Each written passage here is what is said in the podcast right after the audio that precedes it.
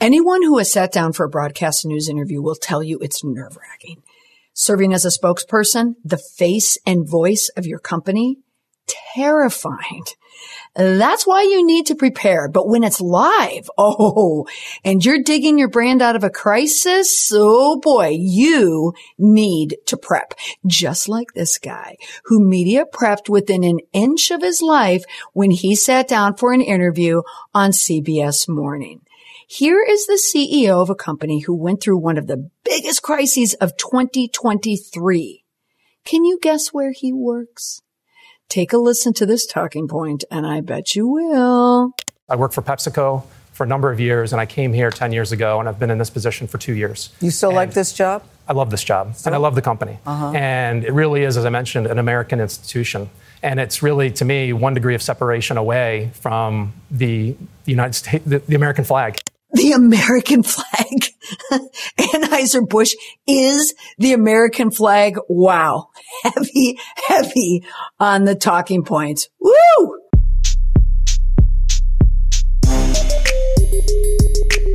Welcome to the Indestructible Podcast. I'm Molly McPherson, your crisis communication strategist and your guide through the world of breaking news and popular culture. So join me as we analyze the juiciest moments and extract valuable PR lessons. Now, normally I like to go behind the headlines, but in this episode, join me as we go behind the scenes. This week, get ready to explore the art of media preparation. On this episode, we're going to talk about mastering the media prep, unveiling the secrets of getting ready for your time in the spotlight, the interview dance, find out why so many people go on the defensive, and how you can flip that script. And of course, learn how to dress for success. Have you ever wondered the different types of shows and networks requiring the different types of outfits? What do you wear, particularly when you are crunched for time? I'm going to give you some of my tips. Plus, a special touch how to take care of your host, the person interviewing you, that could make or break your on air relationship. Now, joining me on this episode is a former network news producer who will share the tricks of the trade.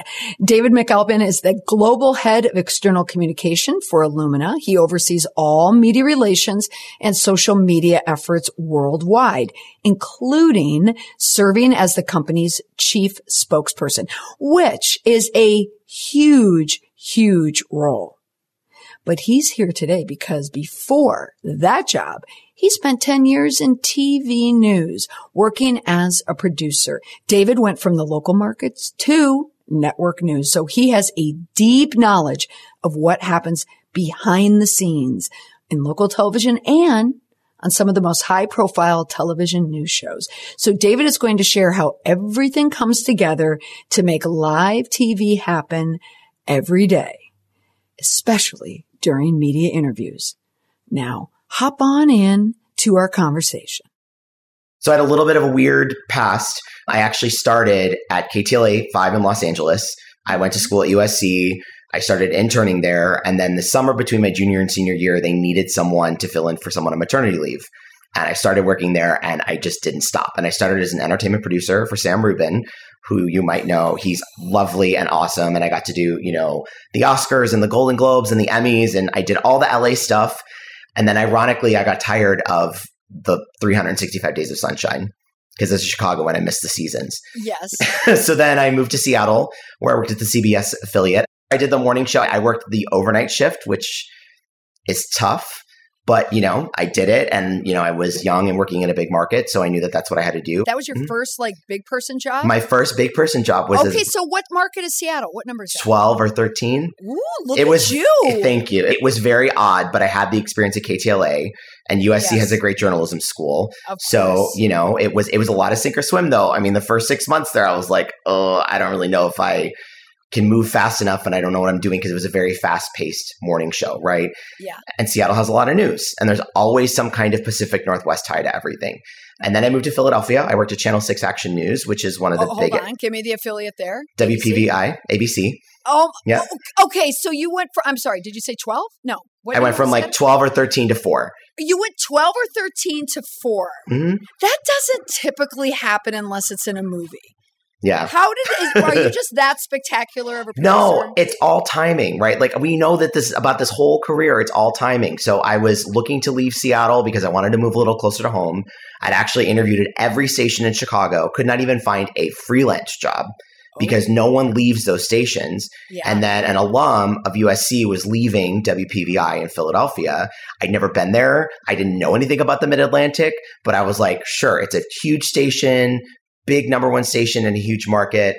So I was like, let's give it a shot. And I was there, you know, the Pope came, the DNC was there. We had some crazy snowstorms. Like it was a huge opportunity that I didn't know until I got into it. Cause then also the 2016 election, it all came down in Pennsylvania, right? Like oh, it, there was there was a lot of stuff going on there. So and I loved it.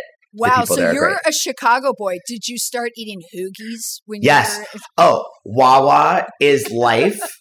I love it. If I did, wasn't wearing this, I would be wearing my Wawa shirt. I love Wawa, and so yes, I'm a big hoagie person. Cheesesteaks are Philly. okay. Did you go then to Philly to national?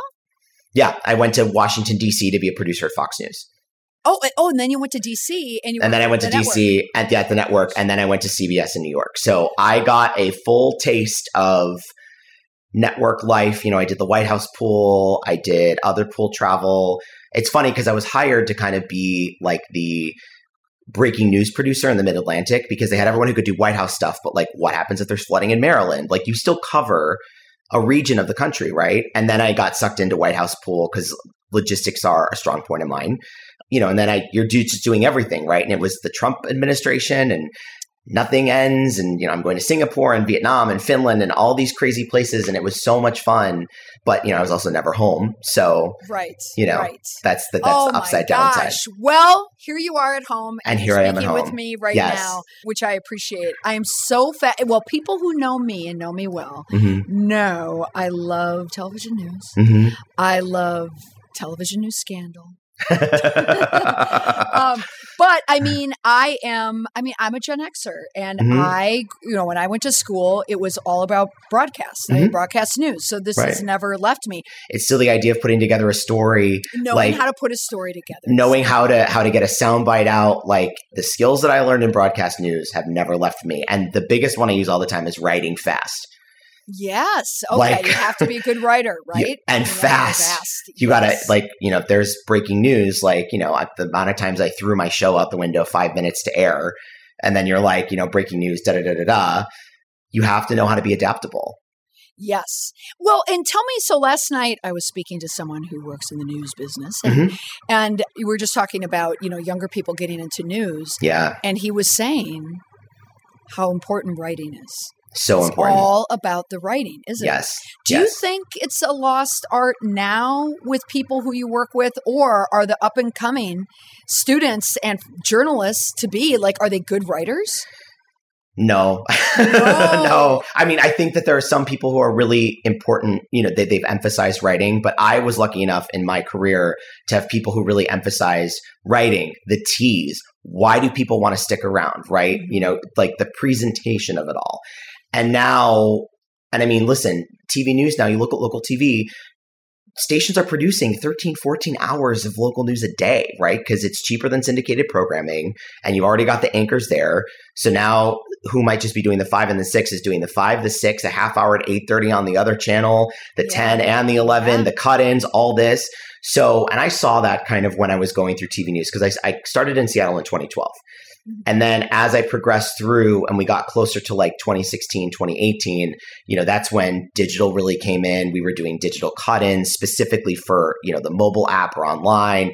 And then when your attention gets spread out, no longer is it the 11 p.m. producer has a 30 minute window to care about, right? Like everyone has to be feeding the news all the time, 24 7. It's a brand, it's not just a station anymore. And writing can get lost in that. I mean, listen, we both know like sometimes writing falls to the wayside because you got to get something out. But like there is an emphasis on speed and doing more with less, not so much the quality of it anymore. And I watch local news. Like I still watch Channel 7 here in New York. I watch Channel 4. I still have friends who work all over the place and I love local news. But sometimes I'm like, I'll watch it. I'm like, ooh, I would have written that a little differently or like, yikes. Yeah. So now we're going to get into three areas, but before we do that, I do Yeah. want to. We're, we're gonna. I'm gonna have. I'm gonna ask you one more question about local news. But Sure. so you and I are going to talk about what it takes to be, you know, a good guest. You know, a good Mm-hmm. interview guest when you are being interviewed, and then we're also going to talk about some of the little PR moves that you've Mhm. seen because Right. now you've been on both sides. You Yes. know, as have I, and then we are going to spotlight. An interview that you and I both had a fascination with. Mhm. I believe no, I think you DM'd me right after that interview. I did. You were giving me insight. I did. I saw it and I saw your comments and I was like, yeah, I thought it was an interesting positioning of how they did it all. Yeah. Yes, and I may or may not have said on a TikTok what you told me. I did not. I did not give any. That's okay. I just said sources say yes. that this may or may not happen. But before we move off, like in terms of of news right now, hmm what do you think is the relevance? So I worked in news, television news, back in the late 80s, hmm early 90s, and then I did a quick stint in 2008. Yeah. Where do you see news from a national and Mhm. local point of view? Its relevance, permanence, anything? Yeah. I think local news is actually more relevant than national news because you're seeing the trust kind of shift on all the networks. And when, like, I covered the presidential election in 2016, I covered it in 2020. Mm-hmm. I saw the trust of regular people erode as you know you're trying to set up interviews with voters in Virginia or Ohio and everyone's like TV news is evil. You guys are just going to spin what I'm going to say. Local news still has the power to amplify you know your local city council people the mayors the governors and smart politicians engage local news stations because that's where they're actually going to get the platforms to talk and speak to the people who are you know their constituents national news is great and i think it's great for a variety of things but you know it's also become like the cnn's and the msnbcs of the world are more relevant because people are tuning in whenever Mhm. I don't think that there are a lot of people who are necessarily. It's a nice thing to have on in the background, but I don't have appointment viewing. Where growing up, I watched the Today Show every single day. Matt, Katie, Ann, every day. Yes. Now, if I'm up at seven, yeah, I'll have something on in the background. But I'm not like waking up to see what the news is. I'm going to my phone first, right? And seeing, okay, what are the push alerts I got? What are people saying? And so it's kind of like now TV news is a extension of the digital platform that is online. Yes, I, I It's it's hard. absolutely agree with you. And I'm like you. I mean, I was a TV ophile. Like Yes. I watched I was a big Today Show viewer myself constantly. Like I think 2007, 2008. hmm I knew all of it. But now it doesn't have relevance to me. Yeah. Local is stronger to me than national. And national has these messy storylines. And I, I don't know if you heard this that the Today Show is having some friction in there. There might be some people being let go soon. Oh, I mean, I've I've- heard that like the Today Show's had friction for you know, like I mean, ev- here's the thing: every morning show has friction, right? Like Yes. Apple TV would not have gotten Jennifer Aniston and Reese Witherspoon to do a story about that if it wasn't an interesting and dramatic business to be in. This is true. This is true. Though NBC, I do think they have a little, they have a little too many people on in the morning, but I think it's because they have a bunch of people with kind of pablum personalities all in there at once. Right. Kind of, but that's just my, right? that's just my opinion. Okay. yeah. You and I could go on and on and on. Uh, You and I could probably do an hour just on Matt Lauer. I know, Oh, I know. Let me ask you Oh, a Matt very Lauer, quick yeah. question about Matt Uh-huh. Lauer. yeah. Okay. Only because you know, most people Yeah, yeah. couldn't have this conversation for 30 seconds with me. Yeah. Matt Lauer, and Mhm. we know, you know, what happened to him is that he was exposed for Yes. having a relationship with uh, producers slash S producers. Yes. One of the producers came forward, you know, with that information, and he was, you know, let go within, you know, like that. They Yep. called him in and said, "You're out the door." And we heard, you know, the rumors he alleged to have, you know, a bu- you know a lock, you know, on his Yeah. desk. The button. the button to shut The button that closed the door. Yeah. Yeah. yeah. know. Is that could, could that even be true? I don't know. I mean, listen, I've had so many people at NBC tell me that that's not okay and that that didn't happen. But, Yeah. you know, it's also like their offices were so tucked away. Like, I don't think that a lot of people were, you know, over there. I don't know. You know how it I- I- works. yeah. Someone says something, it spirals out of control, and everyone wants to believe it. Exactly. I'm not You know? believing the button story. Not, No. I, I don't know what NBC electrician comes in and they say, uh, someone had an order Right. for a button to shut a door when they're at the desk. Uh, oh, is that you, Mr. Lauer? Yeah, Uh, yeah. But I mean, but it was clear. I mean, there was a lot of you know blind items about Matt Lauer, Of know, course. for years. But if the Matt Lauer story happened, Mhm. 2023, yeah. what would have happened to Matt Lauer? Oh, that's a good question. I actually think he would have been canceled faster. It happened pretty fast. Although, you know what?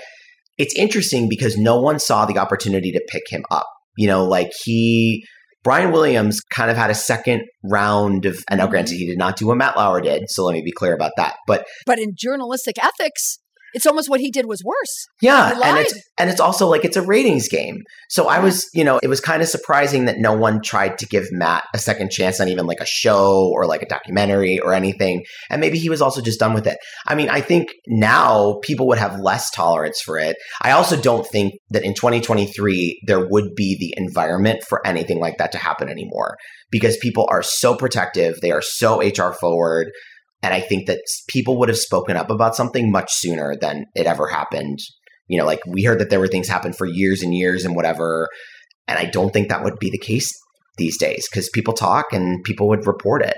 Yeah, I mean that's true, but I think, which I part of me would say that, but the other part of me says because Matt Lauer was so valued, you know, at that network, and, and not necessarily beloved, but valued. He Yeah. was good. He was good, and I think the reason why Brian Williams stuck around, even though the egregious sin of just embellishing hmm his war coverage, which Right. oh my gosh, I mean that was awful that that happened. But I think he would have pushed back a little because it was he said she said and it was Yeah.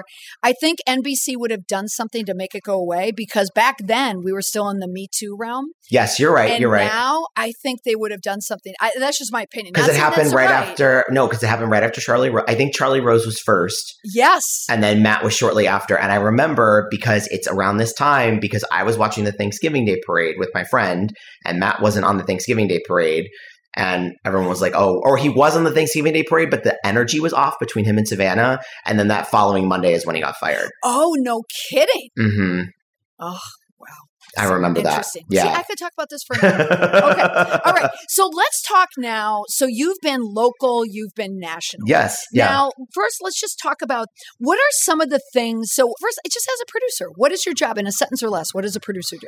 you make TV happen. You know, you make sure that everything happens from beginning to end. You're prepping the correspondent, you're helping write scripts, you know, you're finding all the visuals that go with the story because because TV is a visual medium, you have to have the visuals that go with what's going on.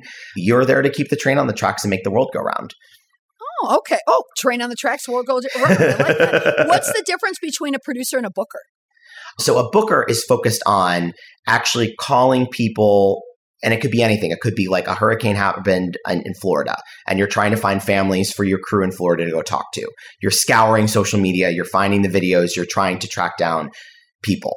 It could also be trying to book celebrities, you know, you're trying to book someone about either like a scandal or you know you're trying to book that celebrity who's got that big thing you know or someone's got new music you're trying to book them a producer can be a booker or can help in the booking process and i think bookers are producers and producers are bookers but it's just that a lot of people now call them editorial producers as bookers because you are producing something Right. and so i don't want to minimize that work but you know a producer is thinking more of like how are we going to make this happen? How's this going to look on tv what questions are you going to ask? Where are we going to do it? Like a booker would call me and say hey we booked so and so as an exclusive and then i'd have to figure out like what hotel room are we doing at new york? Call the crew get the time you know book everything like and then you know run the tape back to the station Right, figure right. everything out so it, it, It's a it is- lot of work. it's all symbiotic but yes it is astounding how many people it takes to make tv happen every day Yes. And I can say this from a PR point of view when a booker has you and a booker knows you and a Mm-hmm. Yeah. booker has your phone number, you're going to be booked. And hundred percent. if you and if you work with that booker, one of my favorite bookers is Jake at NBC. And what's Mm-hmm. great about him is he knows a TikToky news story Mm-hmm. because he gets where I bridge because even though I'm on TikTok and I talk like celebrity, celebrity, celebrity, people know though I'm really a newsie. Right. and I can make that. uh, You know, I can translate that. And Right. he is one of my. And that guy hustles. Hustle, Mhm. hustle, hustle, but he's following, and that's why I. I mean, I love the news business, and there's so many. You know, the, I still think it's a very vibrant area to go into with journalism. I mean, I'm telling you know my daughter to go into it as well. Okay, so now in your role though Mhm. as a producer, you've interviewed you know lawmakers, Mhm. presidents, secretaries of states, heads Yeah. of states, celebrities, athletes, people in crisis. Give me the best person you interviewed and why. Ooh. Like the one that sticks with me the most? Yes. Okay, so actually, this is going to be slightly controversial, but I interviewed Donald Trump for The Celebrity Apprentice way, way, way back when, and it was possibly one of the most fun interviews I've ever done. Okay, hold on, hold on. So were you at KTLA when you were doing this? Yes, and we did. As an did. intern, and you were interviewing Donald Trump. I was I was a producer then, but I but it was one of those junkets that we did a setup, and he was so much fun. He loved the show. I loved the show.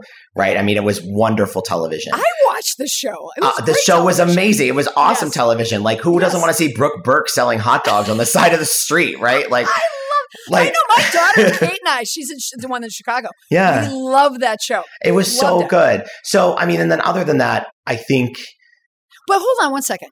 yeah, You said Donald Trump, and you said fun.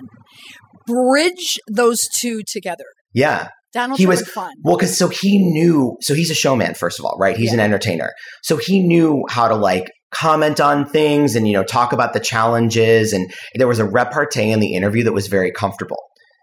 He and could give you a soundbite.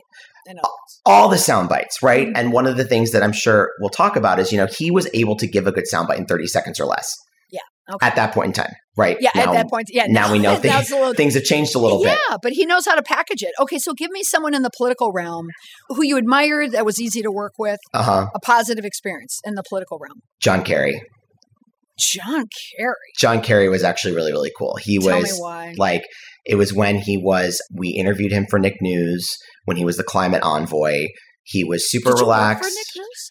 I helped relaunch it in 2021. Oh, Oh, yeah. I went to school with people when I was at BU. They went to Nick News. Okay. That's amazing. I Yeah, love that okay, show. cool. This is a great show. Yes. And so we, the first show that we did was about climate. And so we booked him and his team was lovely to work with. He was really great to work with. You know, I'm trying to think, oh, you know what? Who else was Pete Buttigieg? I Oh, Yeah. Oh, I just love him. just super relaxed. You know, I covered him in 2020. CBS had the Democratic debate in South Carolina, the last one before COVID, because it was at the very end of February 2020. Oh, who moderated Yes. that? If it was CBS. Oh, it was like six people. It was Major, it was Nora, it was Gail, it was a lot of people. Okay. But it was one of those things where it was Gail and Nora, and then they brought in a bunch of people, then it went back to Gail and Nora. But he just was like his team was very cool. And in those situations, like it is so high stress, right? You've got like 10 people backstage, you're trying to make everyone happy. And his team was just super cool about everything. Pete was super nice, said thank you to everyone. Like you remember that kind of thing where like someone who's really important is like thanking the producers who are there, like making sure he has coffee and tea and water, you know? Like, he seems just like a chill guy. Okay, so before we go on, I have to ask you, who's the worst Yeah. out of all of them? Worst, Can I say- worst person to deal with? Can I say Donald Trump when he was in the press, when he was in the White House? Oh, well, well, that's is. I mean, that and that's kind of obvious. some. Um, yeah, that's something people go. Oh, really? I'm trying to think. Come on, you should have. This. No, should I have this know. to I- back pocket, David. I this goes back to when I was in entertainment in at KTLA, but Avril Lavigne was not very nice. That's Um, not surprising to me. Though. no, and she was. boy. It was yeah. It was. I was on the red carpet, and I was asking her to kind of do something a little salesy anyway, but she just kind of said something really not nice to me and walked away.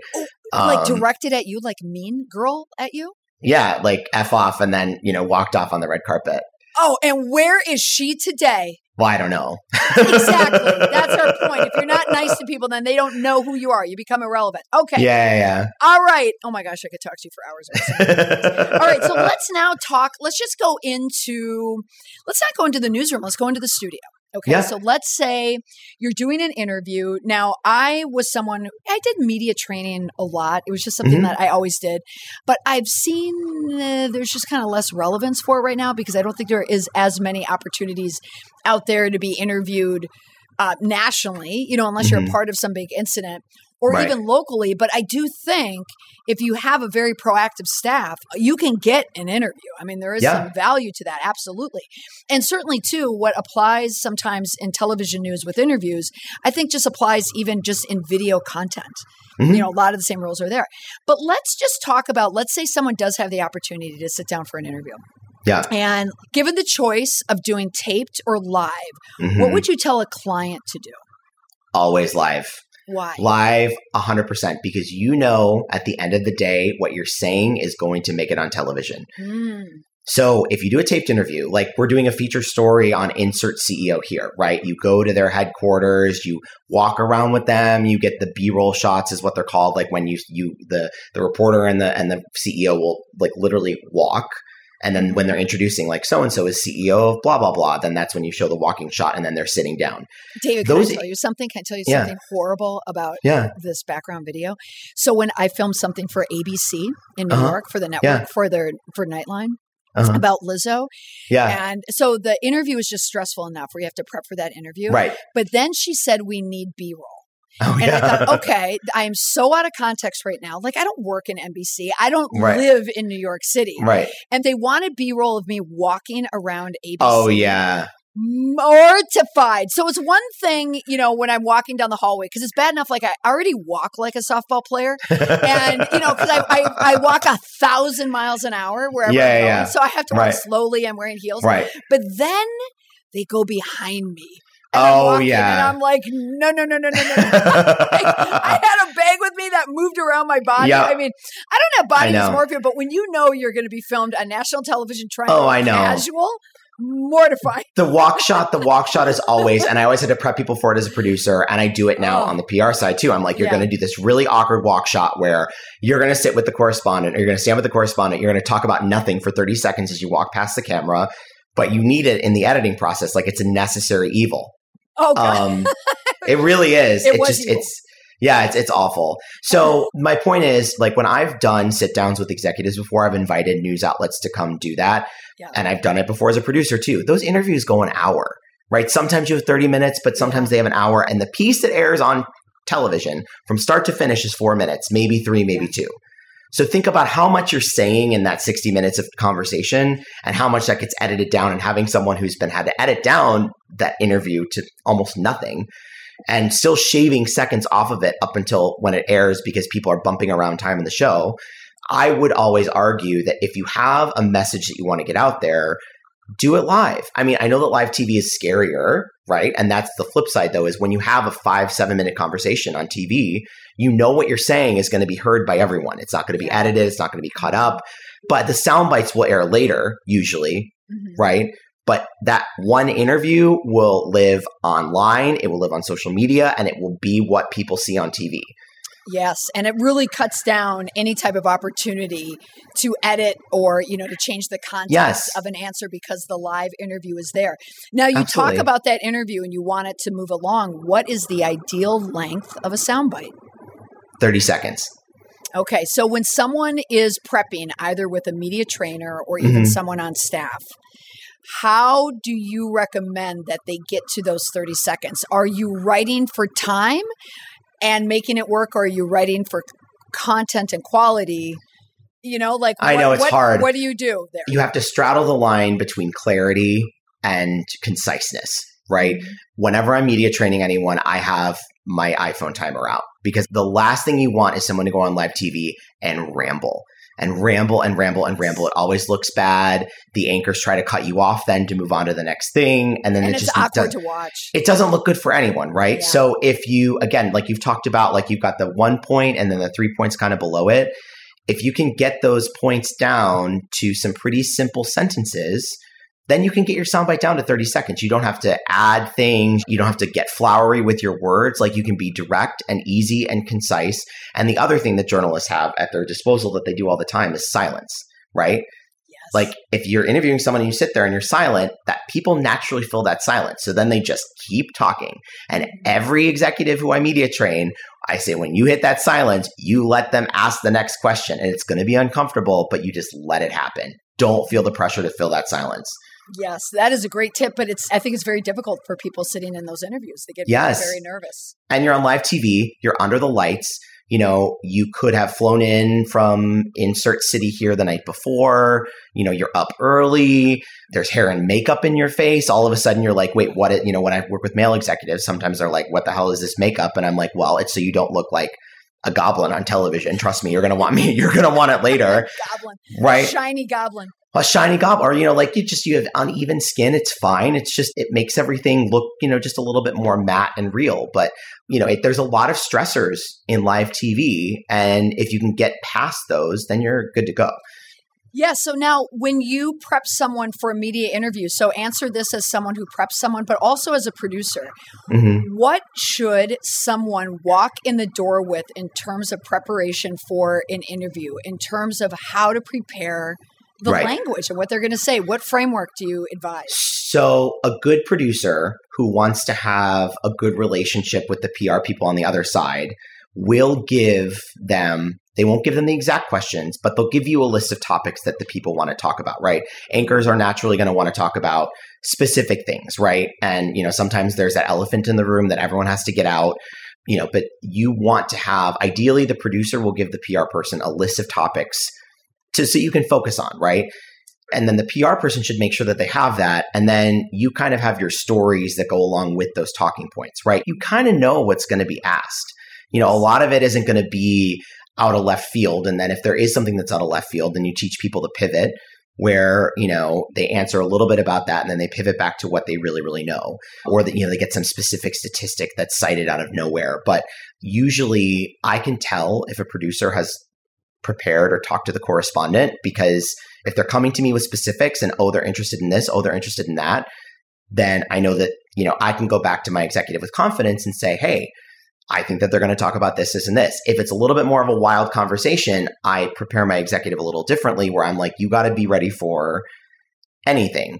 And when I was a producer, I tried really hard to be upfront about what we were doing so that everyone was more comfortable and it was a better piece anyway.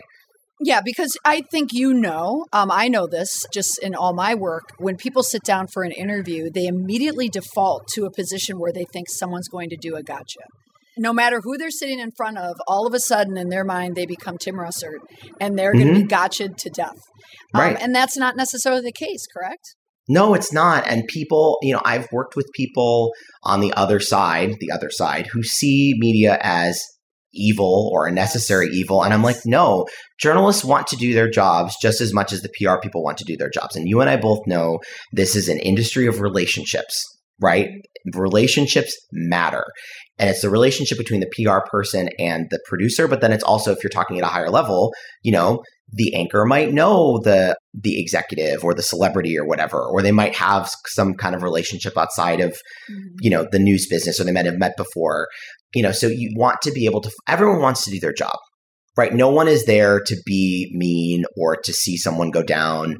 And that's why I think there's this inherent like, oh my gosh, I'm going to go on TV and they're going to ask me really hard questions.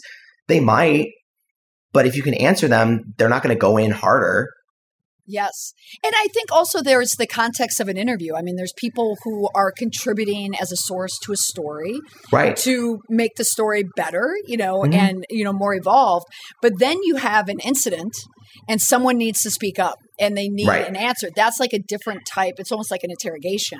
Yes. And that's like a different type of interview altogether. But, you know, if you've given that opportunity and you're there, it's transparency, it's quotable mm-hmm. quotes and being more transparent. Have you ever been in a dicey situation in one of those interviews where it was a live interview and it was getting heavy and hard and tense and where an anchor was just pounding? Yes. and it's it's not fun to be watching from backstage. It's um, not. Can you shed any more light on that? Yeah, yeah, yeah. So I mean, without going into too much detail, you know, my company was involved in a rather brutal proxy fight earlier this year. And so when we reported earnings during the proxy fight, we did a whole media tour with our CEO in New York City. You know, we took him to CNBC, we took him to Bloomberg, we took him to the Times. Like we did a full day of media. Okay. And there was one of the interviews where I was backstage. And what's scary is, you know, so I send out my schedule at the beginning of the day to, you know, the entire executive leadership team, to the comms team. And I'm like, here's where so and so is going to be live. So everyone knows to tune in. So you're not only watching yourself, but like you're getting real time feedback from everyone else who's watching. Oh, gosh. Right. And so that's like, there, and there's nothing you can do at that point, right? Like you've prepared them as best as you can but you know they're getting asked some really relevant hard questions and they're not necessarily responding in the way that they should be. And so then the interview just continues to get harder. And then you know what's going to happen is their phone is also getting pinged.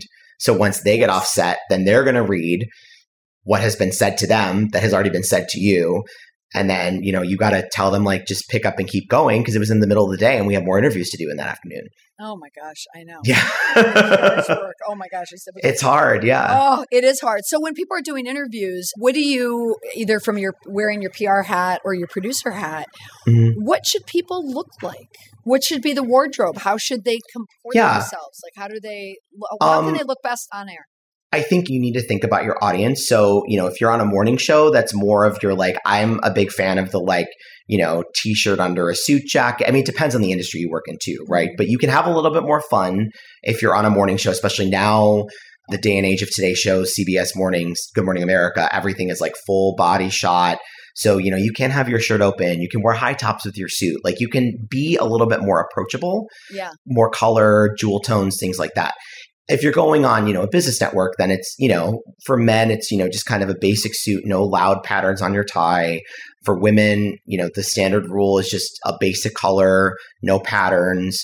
Jewel tones are always the best for TV. You know, no weird like sleeves, fringe, anything like that. yeah. Can yeah. I tell you the amount of stress that I have figuring out just the top to wear hmm when I do the broadcast interviews? Like I know. it's not even what I'm saying. It's damn. What am I going to wear? Well, so, and here's the thing every female reporter who I worked with, mostly on the network side, they would find something flattering that looked good from the waist up and they would buy it in 16 different colors. And then just rotate through, you know, every, you know, they had other friends who had like capsule wardrobes. So it was always like the same kind of blouse Mhm. with the jacket over it. Like if you're doing it every day, then you have your, you know, your TV friendly wardrobe. But if Um, you're not, if you're someone scrambling and they call Right. you and say, "Could you go on in 20 minutes?" You're like, "Sure." Right. And then of talking points and your I know message, you're, you're, you're upstairs in your closet looking for I jewel know, tones. I know, and then and then you're yes, jewel tones, and then you're trying to throw on makeup, and you're you know trying to fix your hair. It is a little bit of a if you're not used to it, but that's why I recommend to people, both executives and then people who want to you know be on TV more, guests. You know, you build a TV wardrobe, and honestly, how I kind of found success in TV news and my own voice is like you. I watch TV news all the time. I emulated what I heard on the Today shows and the Good Morning Americas of the world. Uh-huh. And the best thing to do is to watch TV and see what people look good in and what people don't look good in. You know, yes, I had oh, I do that. yeah, Yeah. all the time. And I had reporters would constantly get DMs from people that were like, I love your top. Where did you get it? You know, I love this. Where did you get it? Like they were constantly giving out fashion advice Yes. for the dresses that they had. And, you know, like Rent the Runway is a huge thing in the TV news industry because then you're at least refreshing your wardrobe while Yes. getting things that look professional on television. So That's a hack that I do, my TikTok hack, is I, Mhm. rent, I rent clothes. Rent the um, Runway. Yes. Well, I don't do rent. That's a little too upscale for me, but I do. Oh, got it. Okay, I but, but you rent clothes, yes. yeah. But as a funny aside, whenever I do something with NBC News now, Mhm. um, it will usually be with Hallie Jackson on there. Yeah. She dresses well. Not only does she look like me, the younger version of me, but she dresses like we have the Yeah. same wardrobe. Like, Yeah. so like when I dress, I'm like I have to not wear what I think she's going to wear, and I'll Yeah, yeah, out yeah. she's wearing something that literally is in my closet. Okay. All right. So then what about so we just talked about wardrobe though. But what Right. about just the body language? Do you as Mhm. a producer or even in your PR role, what do Yeah. you tell the interview subject about their body language? So it's funny because I always tried to, you know, like there's actually always a conversation when you do a sit down interview, not a live interview, but a taped interview when you're like bringing in cameras. What are the chairs going to be? Because the chairs can make the interview, right? If it's like a high, you know, relaxed wingback chair, that can make someone a little bit more relaxed. Some people prefer a stool because it helps them sit up straighter and it helps them pay more attention. Mhm. Some people like a lower seat, you know. So I always, as a producer, I always tried to ask, you know, what do they prefer? And some teams came to me with like, they want this chair with this cushion and they want, you know, this. And then some people were like, I don't know, like you pick. So, you know, it begins with that. And then it's all about, you know, making sure that people can have a fluid conversation. So you want it to be well lit. You want people to be, there's always going to be some kind of an angle. It's a little strange. You know, you're never, rarely are you facing each other head on. There's always a little bit of an angle that you have to cheat because you want the two shot, which is where like the wide shot of the interview, you want it to be slightly angled towards the camera you know, or sometimes you're working in space constraints where you're like, you know, kind of have to be right next to each other. So it can be a little awkward too, but you just try to make the person as comfortable as possible. And like I said, there's a lot that goes into it, right? So if you're in a taped interview, you're getting mic'd up, right? And then a photographer has to run a microphone up the front of your shirt or up the back of your dress. Like, you know, there's all these things that happen before you do an interview on TV that makes you realize you're about to do an interview on TV. Yes. it's yes. not just like, walking up to a press line with a reporter from the Times and they're just writing down your quote, right? It's a little different. So, Do you know as a how producer, many men I have had down my dress, yes, my blouse? Yes. Do you know how many blouses I have been up? I know. Feeding things like, you know, or it's like, I'm like, I'm giving them the mic pack and I'm like, just drop it down the front of your dress. It's totally fine and I'll catch it. Yes. Yeah. Oh my gosh. So, you know, it's funny that you're even saying this because just today I'm Uh-huh. speaking in New York at an Axios event, which I'm Uh-huh. super excited about. Um, but of course, what's the first thing on my mind? What am I going to wear? Not what am I going to Mhm. say? It's Yeah. what am I going to wear? And Right. I didn't know, like, okay, what's the setup? And they sent me the link of the video and I could Mhm. see, oh my gosh, they have the two, they have the two chairs and they're white Mhm. and they're cushy. And they, I mean, the Right. chairs change. and you're absolutely Right. right. They're, they're like this. So it's like, oh, Mhm. okay. That means my legs will be exposed, my body. Yes. And I'm Right. adapting my wardrobe to that chair. Right. And you have to think about like, are they going to see your shoes? You know, Yes. do you want heels? Do you not want heels? You know, what's the, like, do you want a, a skirt? Do you want a dress? You know, for Exactly. men, it's, you know, I have worked with several executives who are super well dressed from the shoulders to the ankles, and then they have really bad shoes. Yes. Well, for this video, the Jimmy Choos are coming Yes. in this video. The Jimmy, and of course, of course, because it's Axios and they're worth it. exactly. And but you- but you-. Exactly. But, you know, it's like I've had to remind people, like, hey, by the way, your shoes are going to be on national television. Like, Oh, I can imagine. could we could we go get some different ones? Oh, okay. Gosh, the fun job of producer. Okay, so now Yes. those are all the tips to make people look good in their Yeah. interviews, to look good on the air. Let's talk about the pitfalls Uh-huh. and some of the challenges Yeah. and when interviews may be designed or set up to make you look not so good. Uh-huh. And that's some of these contentious interviews when Right. perhaps a reporter or an anchor is going to make it a little difficult for you. Mhm. So, what are some of the things that someone can expect if it's more of a contentious or pointed interview? What are some of the things that you've seen uh, reporters or anchors do?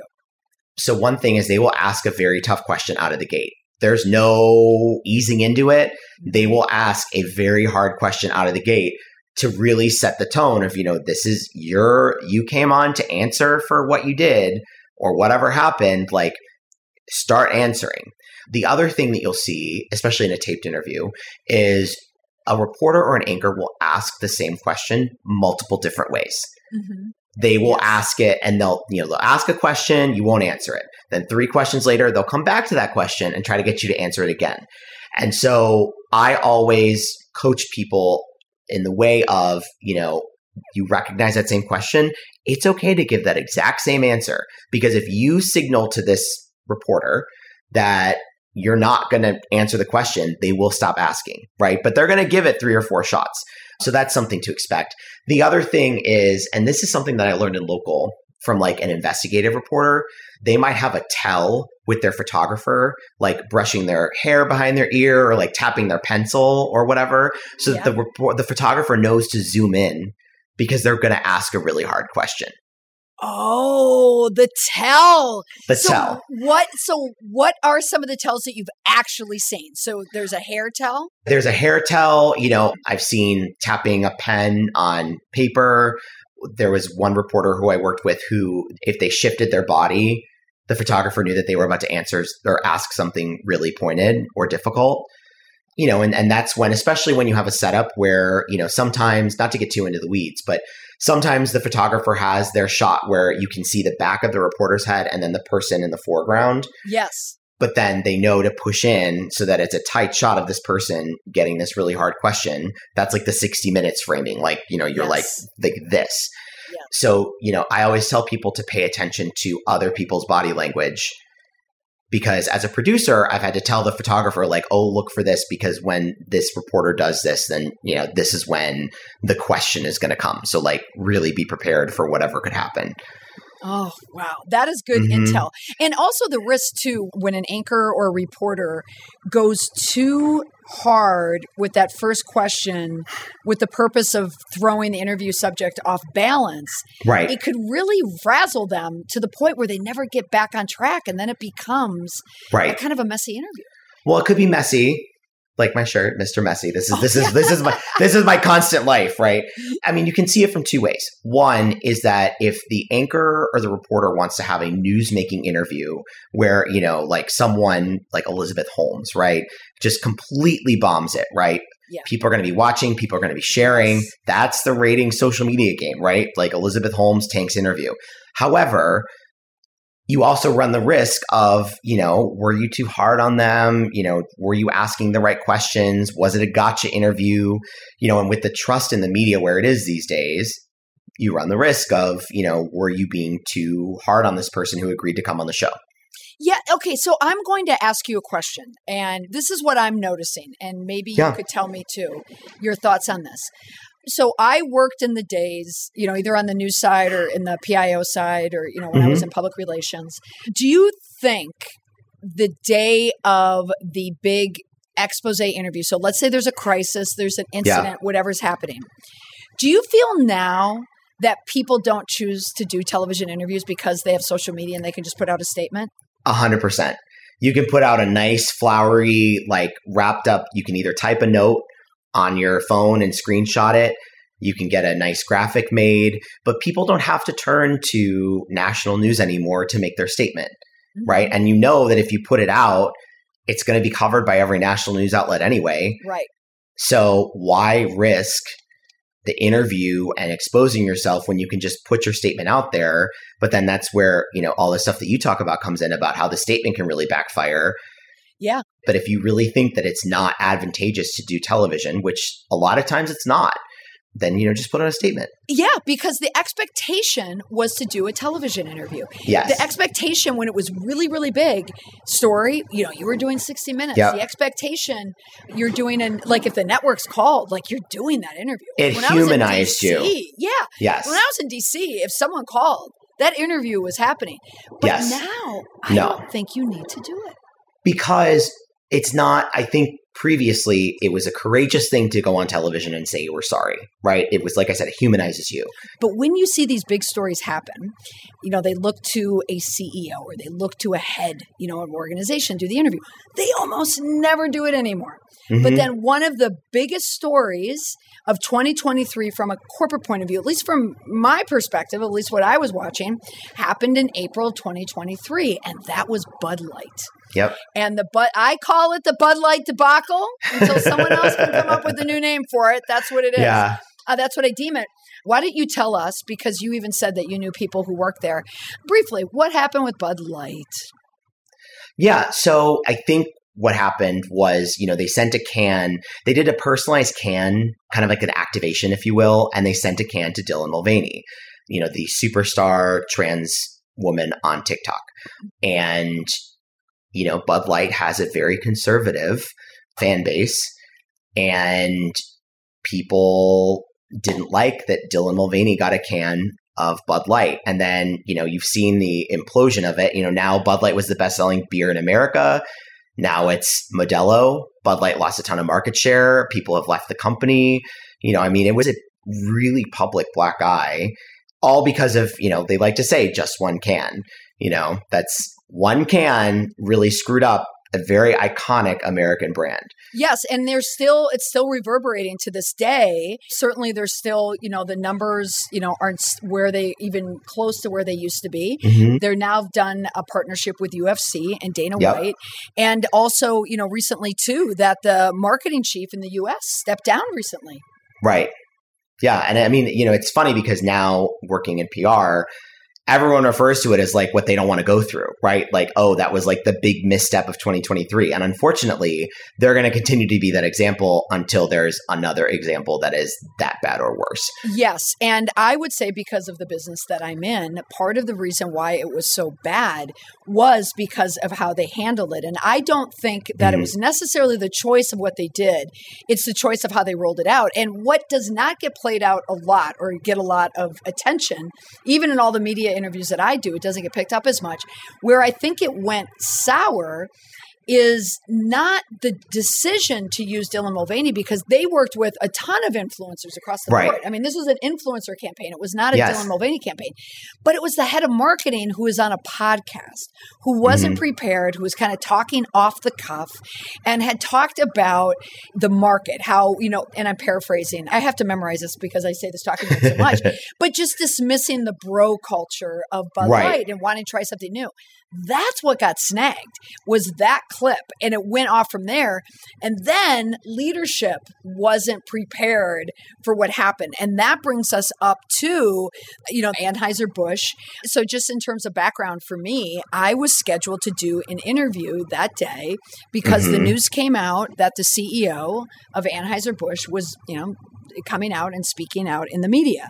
And yep. I was contacted by another network to do a news story. But mm-hmm. then as I was you know, watching the news that day and watching the story, I noticed it really wasn't getting a lot of pickup. And right. sure enough, that story with me got canned, and I'm I was not surprised in the least. It could because it almost felt like none of the other networks or news outlets wanted to give the CEO and CBS Morning any type of traction or any type of buzz right. around their interview. What do you think about that? Yeah. So, I mean, so like when you're in the control room in the morning, right? Like you're in the any control room, you're seeing what everyone else is doing, right? Like 7 a.m. rolls around, your opens rolling, Today Show, Good Morning America, CNN, everyone. You're looking to see what is on everyone's show. Yeah. And if you are, you know, if CBS has an exclusive with the CEO, then you're not going to want to give airtime to the story if the story is going to become the interview on the opposing network. And especially if there isn't like a huge update, like a huge news related update, it's super easy to just take out that story. And everyone does a really good job now of promoting like the exclusive interview. Like they'll start talking about it at 6:30, 6:45. So you know if something's coming. Mm-hmm. It's not a surprise. And then you have time to, you know, alter your sh- I mean, that's the one thing about a show that I think I would hope that people know. But you know, when you go on the air at seven, it's a living, breathing two hour broadcast. Things can change yes. all the time. Yeah. So now in this interview, I was watching this interview and I don't normally watch morning television, but I watched mm-hmm. this interview and my takeaway was this was an extended promotional video for mm-hmm. Anheuser-Busch. Yeah. This was not a news interview. What say you? I think there were news bits to it, but it was definitely, I felt like it was a situation where, you know, Anheuser-Busch, I feel like, used the exclusive to their advantage, right? When you offer a network an exclusive that everyone wants, that's your bargaining chip. And then you can negotiate on the back end, like, oh, we don't really want to talk about this, or, you know, we really want to talk about that, or we want to make sure that you mention this part of the story. And if the network really wants the exclusive, typically there will be that negotiation and they'll agree to it, right? So, you know, and then also a well prepared PR person is going to make sure that in the morning when the anchors come visit the green room, that they're feeding the anchors, you know, it was just one can. I can't believe it. It was just one can. Can you believe it? It was just one can. And then that's how the interview kicked off, right? You could tell that they'd had a conversation beforehand and then it was kind of like repeated, and then it teed him up to have his, you know, very well rehearsed answers. Okay, very so well I I have a slightly different thought on that. So I'm going to mm-hmm. play the first clip, or, or we're going to play sure. a clip of the first question right out the gate. So we have Brendan Whitworth sitting down. You know, he's on the set, the morning set, and Gayle King asks him this first question. Yeah. Number one, we're glad to have you here. Yeah, many thank times, many you. people in your position, Mr. Whitworth, would be running for the hills at this point, because since April, you all have faced a lot of incoming. How and why did it did it go so off the rails? Because that certainly wasn't your intention when you did one can to one person. Okay. Yeah. So there's a couple things going on in there. right. Yes. So, Gayle, I feel as if in that question and in the, I don't know, in the onboarding, so to speak, like Mhm. she's bringing him in, everything felt very soft and Mhm. safe for him. yeah. It didn't seem, I mean, even from that introduction, this was not 60 Minutes. This No. was not CBS on Sunday evenings. This felt like she was sitting down, uh, seriously, like she was sitting down with a celebrity Right. this did not seem like it was coming out hard. And I feel this is more than Gayle just coming into the green room a half hour before air. This feels like it was more, there was more planning there. It almost feels like, could there have been some transactional element to this interview? What say you? Like I don't think that like you know money exchanged hands or anything, but you know, Advertising?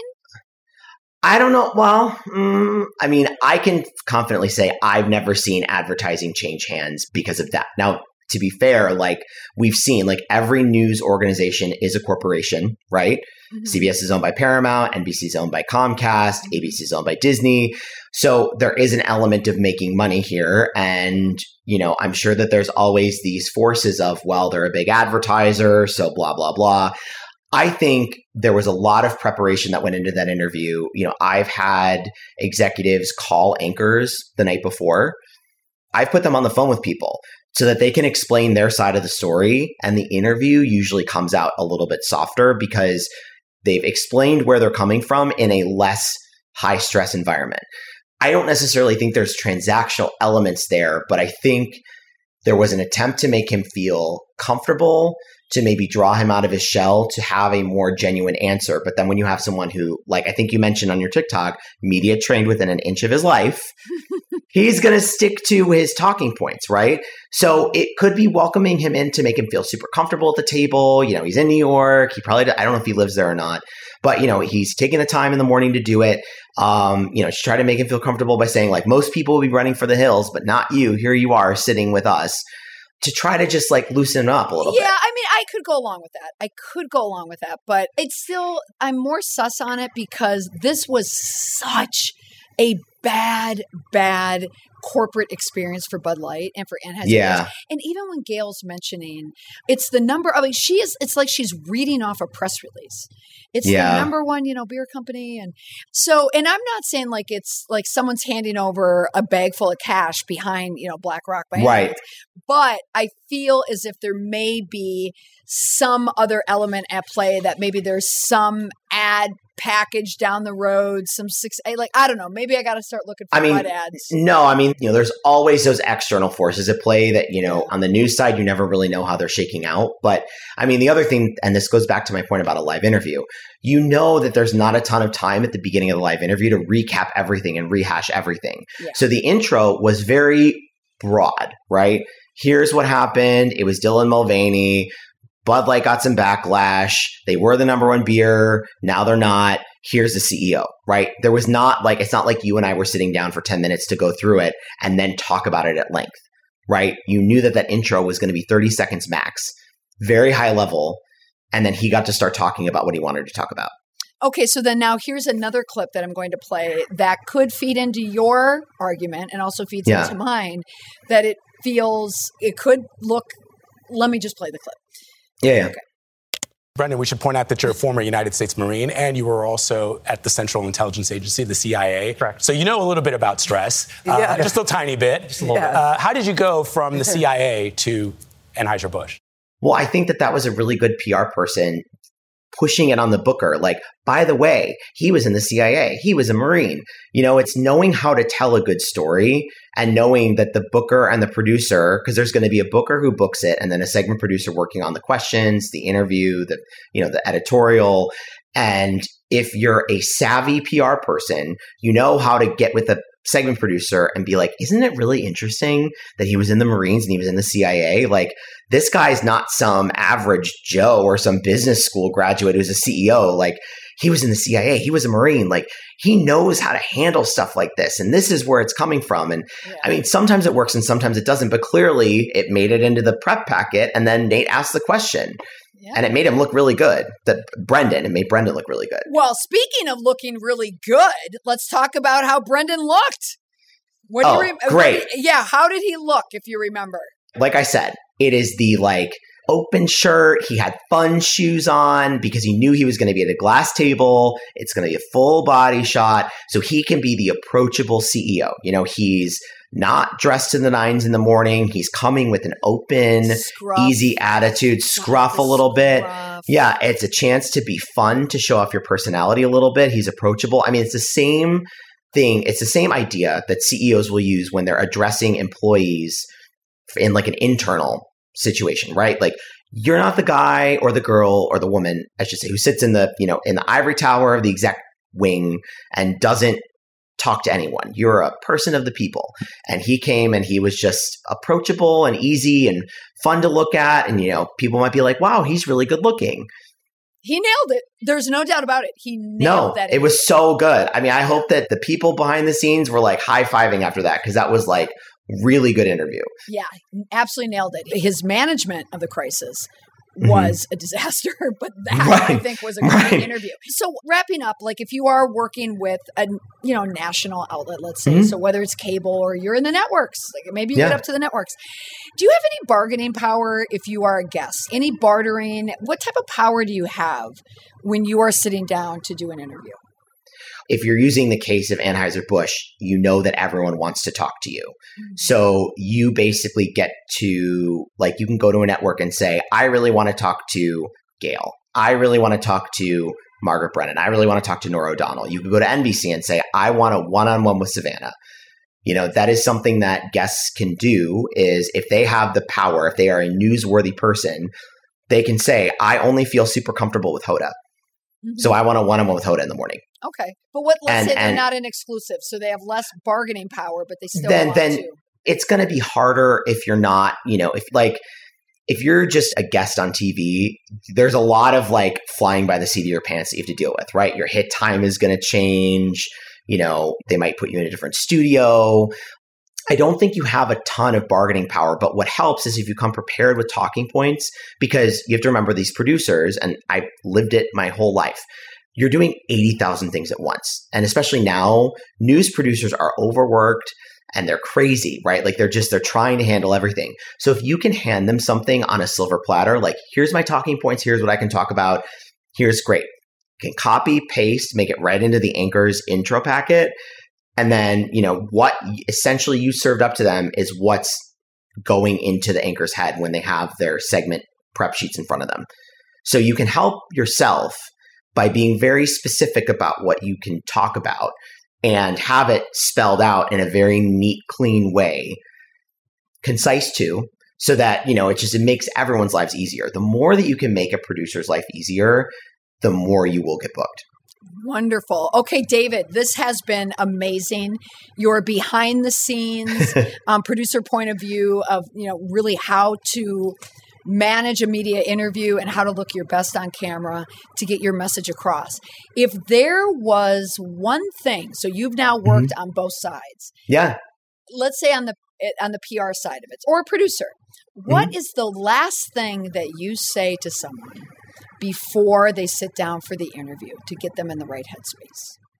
Oh, that's a good question. I think when I when I was a producer and I was working with reporters, and reporters get nervous before big interviews all the time.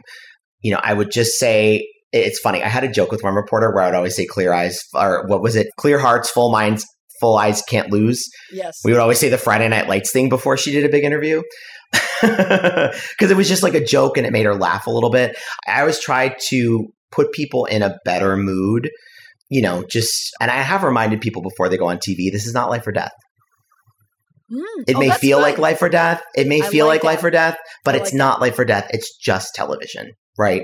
Now, I mean, people will say like if you screw it up, you know, it could be really bad for the company or bad for, you know, your career. But a moment of levity is always helpful in that last bit of time.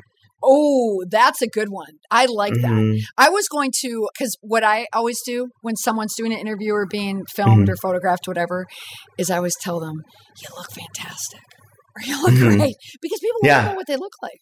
I know. Well, that's always a common thing too, is worrying how people look. But I feel like if you can interject a little bit of just, you know, humor in the situation, especially when there's not sometimes humor to be had, it just makes everyone just a little bit more. And that's kind of my personality too. You know, I am by definition the personality hire in many of the places that I've worked. Oh, I love that. The personality hire. Oh my yeah. So you want everyone to have a good time, even if you're talking about something that no one really wants to talk about. or that you're not prepared to talk about. So my last interview, I'll end on this. So the, the last Mhm. live interview that I did was two weeks ago, Mhm. and it was for the Australian Today Show. Even though I can talk about celebrities, when I go to Australia, they'll throw in Australians in there. And then they'll Yeah. throw in things happening locally. Uh, So Mhm. there's just enough there that just kind of amps the stress level on me, you know, a little Right. bit. Because then you have the tech. And in my office, you know, I have a teleprompter, I have a camera, Mhm. and Yeah, there's a mic and there's a this and there's everything going on at once and Right. i was getting ready and i was already in the control room and they were there Mhm. and i was on mic and i had my headphones in and i was with someone who works in the news business um, Mhm. on air who was helping me with this and to you know and gave me that hey calm everything's great everything's Mm-hmm. good and i said I don't think I can do this. And he, he looked at me very calmly and Mm-hmm. said, Don't say that. You're on a hot mic. Mhm. And those are the things that people don't think about. You don't think about now. Granted, if you weren't standing there, I probably wouldn't have been talking to myself like that anyway. But you forget those little tiny things that can hurt you in an interview, and that's why Mm-hmm. it's good well- to have people who are experienced that know what they're doing. And then not to, you know, go totally off the rails, but remember that's what got Amy Robach in trouble at ABC when she said the thing about Prince Andrew or with about the Royals, and then they clipped it, and then it made it out because she was on a hot mic before she was doing an affiliate tease. Okay, it, you had to say Amy Robach, right? Right when we're I know, I know, I know. We could we could do it again, but no, but I always, but I was Oh, always. gosh. I was always running around like hot mic, hot mic, hot mic. Like that was always my warning to people because like, you know, it's people forget and they start chatty, chatty, chatty.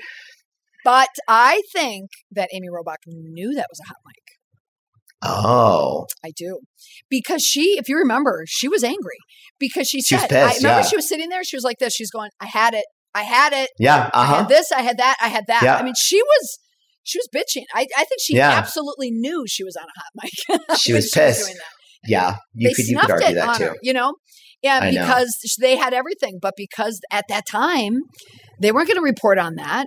They weren't Nope. going to report on that stuff. So, but Amy Robach, oh my gosh, what happened to her? And I know.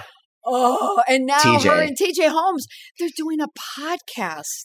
The photo that they released where they were like, our silence is broken and here we are. And it was like the Oh. prom pose. I immediately, so I'm still on a text thread with a lot of my old CBS coworkers. Oh, yes. And the second it came out, I was like, oh my God, you guys look at this. And we were all like, holy cow. And we were just like, yeah, it was mass chaos. that was the definition of cringe. If there was a, if people ask like, what's the word cringe mean? It's the photo of Amy Robach with TJ Holmes. Same word silence no more. Oh my gosh. Mhm. Those two. Yes. Those two.